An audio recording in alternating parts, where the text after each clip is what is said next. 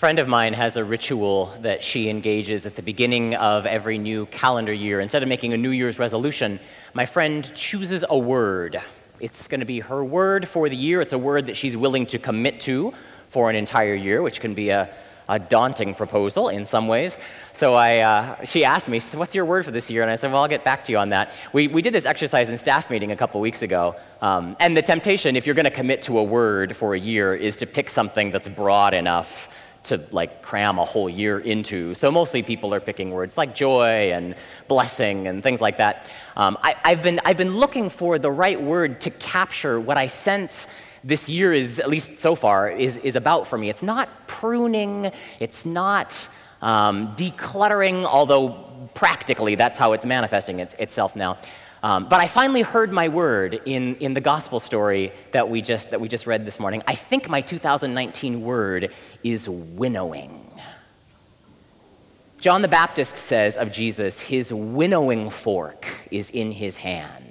John is drawing on a, on a first century metaphor. It's a farming tool, a, winning, a winnowing fork, um, as, a, as a way of understanding how Jesus is going to engage his public ministry. A winnowing fork or a winnowing fan, sometimes it's a, a kind of a fan like instrument. It was kind of a pronged tool about the size of a garden shovel, a garden trowel, uh, and the wheat farmer would use it to scoop up a bunch of wheat stalks and separate out the kernel, the edible part, the grain, from the feathery husk that contained it. The husk was lighter, it would sort of float downwind, it might be gathered up and used for food for animals or fuel for a fire.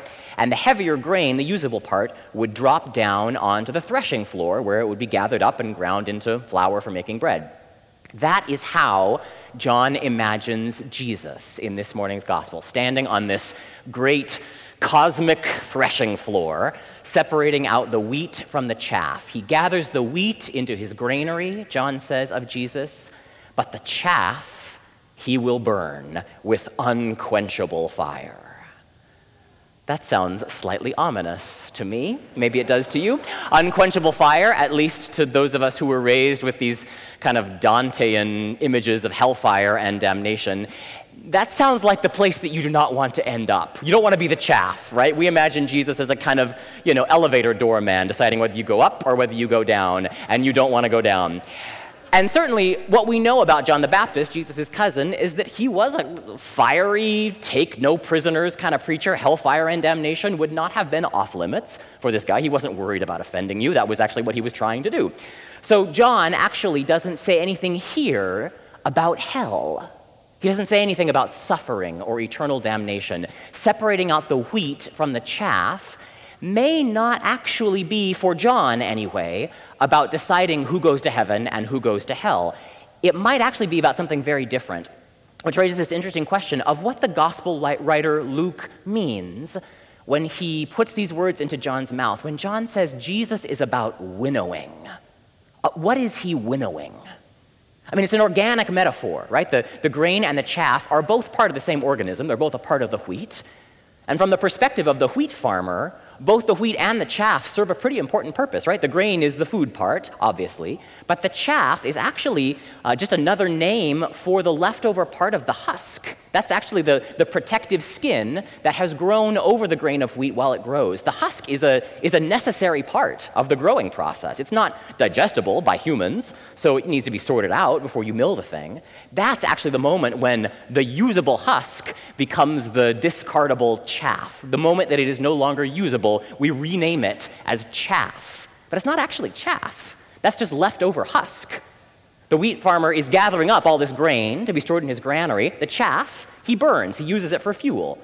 So even if we don't read a kind of heavy handed image of judgment and damnation in that phrase, unquenchable fire, if we, actually, if we actually turn to a much more literal translation of what that phrase means, we might translate it something actually as the flame of resilience. The Greek word is asbesto. That's where we get our word for the you know, the, the minerals that you don't want in your insulation, right? Because we know that they cause bad health problems. But for the ancients, asbesto was a symbol of of resilience, of something that could not be compromised. It held its integrity in the midst of great heat and great pressure and great cold.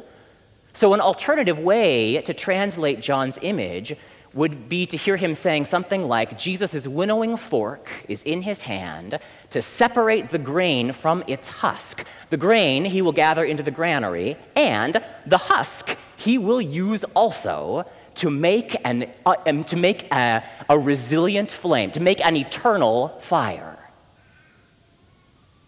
Many of us do not have a lot of time for the chaff in our lives. We're a, we're a few weeks into a new year. January, for many of us, is a time for house cleaning. It's a time for making New Year's resolutions, starting fresh and clean and new with a new year. We're relentless self improvers, right? There's a reason that self improvement books are, are huge. Anything that gets in the way of my ideal self for 2019 is easy for me to consider as so much chaff, to be thrown into the ovens and burnt. I do not have a lot of patience in my life. I don't have a lot of time in my life to deal with chaff. Another word for chaff might be clutter. I'm, uh, I'm three steps into the Marie Kondo tidying process. I've gone through my clothes, I've gone through my books, I'm now on komono. That's her word for everything else, right? Everything that we keep in our homes dishes and towels and tablecloths and hammers and soaps. And I mean, you start piling, and her, her advice is don't do it room by room. Bring everything into one big pile. Oh, so my living room is a mess right now. It's like everything I own is spread out over every surface.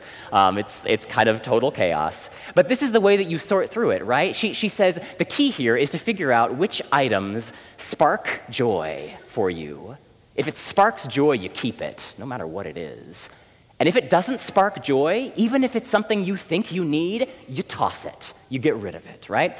So, what I've discovered, to my dismay, um, well, she, she has you go through this process, right? And it's, and it's actually kind of an involved process. It took me a while to figure out what it meant for something to spark joy for me. Marie Kondo says, like, hold it, like, pick it up, handle it, maybe smell it if it's a cloth thing.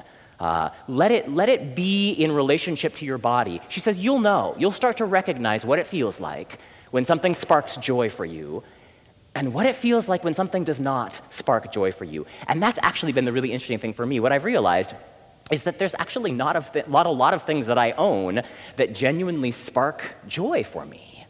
I mean, I'm hanging on to all kinds of stuff in my life for a lot of different reasons that have nothing to do with joy and have a whole lot to do with anxiety and pretensions and some kind of idealized fantasy version of myself.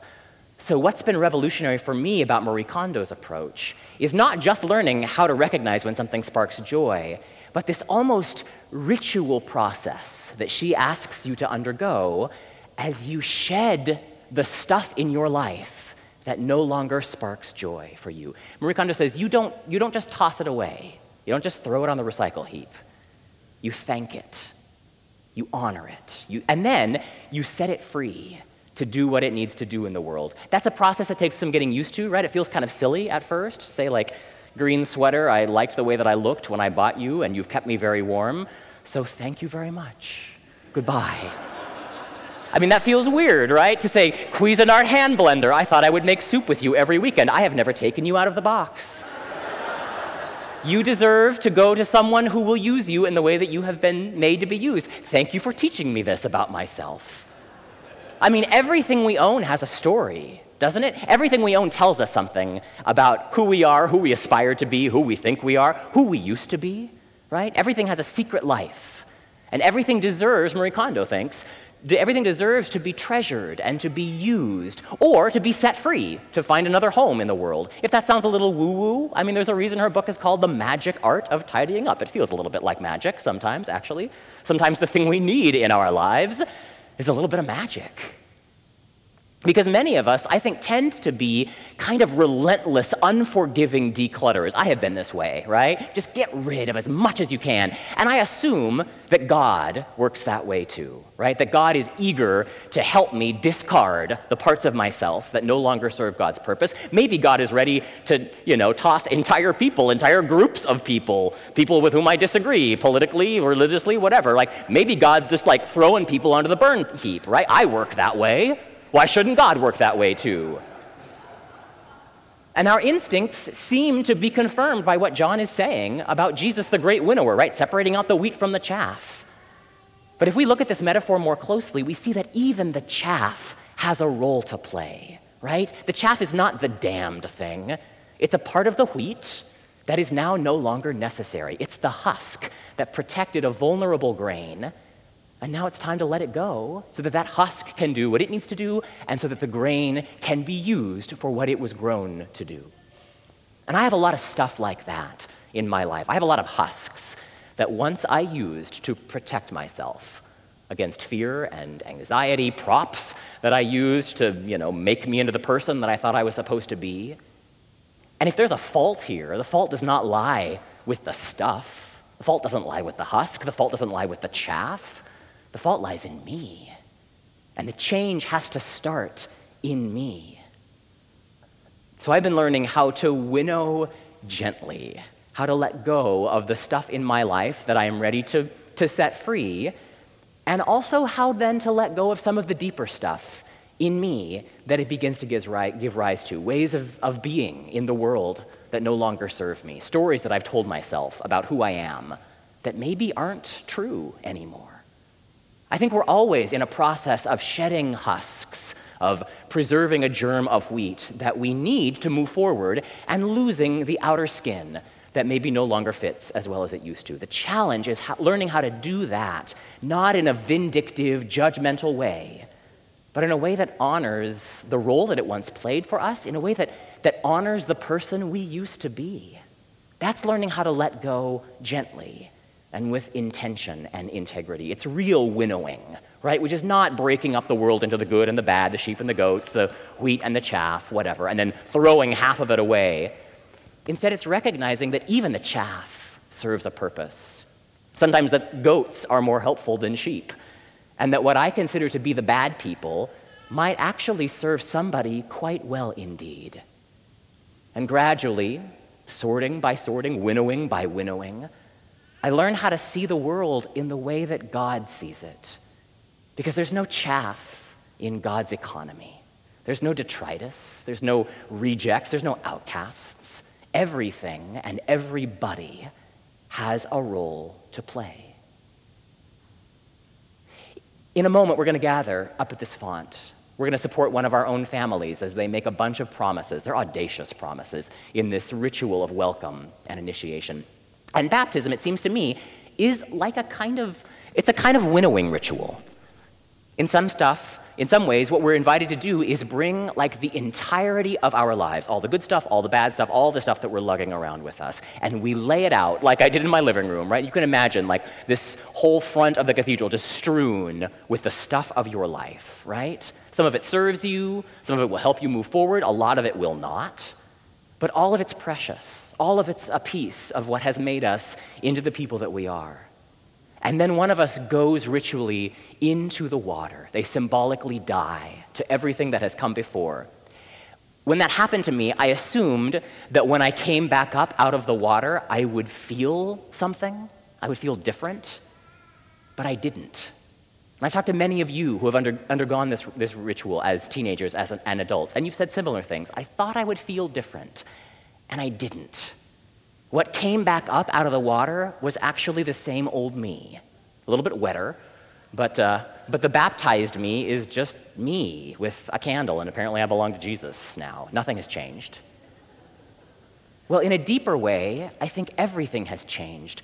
But baptism, like a, like a wedding, is not about just the ritual moment, it's about everything that comes after it. We have the rest of our lives to make sense of this this winnowing ritual that God is asking us to undergo, this constant process of sifting out the wheat from the chaff, letting go of the husks that we used once to protect us, and maintaining, holding on to that seed at the center. That's baptism in its truest form. It's that process of sifting through our lives in the light of these incredible promises we make, determining what we need to keep, what we need to hold on to, what we need to treasure, and what it is time to let go. That's the baptism that John talks about Jesus doing, not baptism by water. John says, I baptize you by water. Anybody can do that. The baptism that Jesus offers is a baptism by the Spirit and by fire. Maybe that's the eternal flame. right? The baptism, which is our lives, which takes us right up to that final breath that we take on this earth, that last and, and ultimate baptism, really, when we go down into the water of death itself. And we trust that we will come back up, having shed that last and most tenacious hole, that last bit of chaff, which is this body that God has created, the most elemental thing I possess. And someday it too will be fuel for the fire. And who knows what the larger life looks like on the other side of that great winnowing.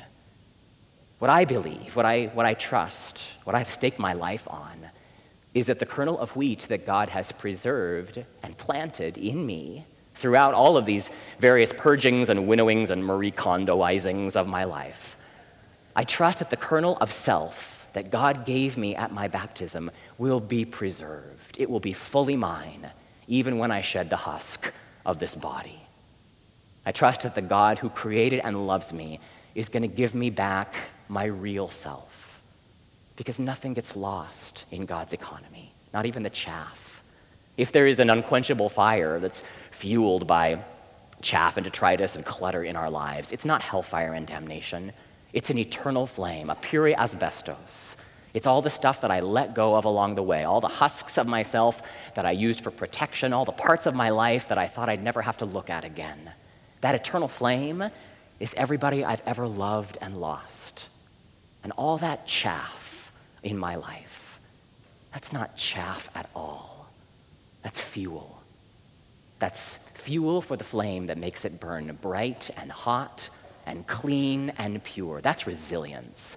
The Greek is a resilient flame. That's the light by which I find my way home again.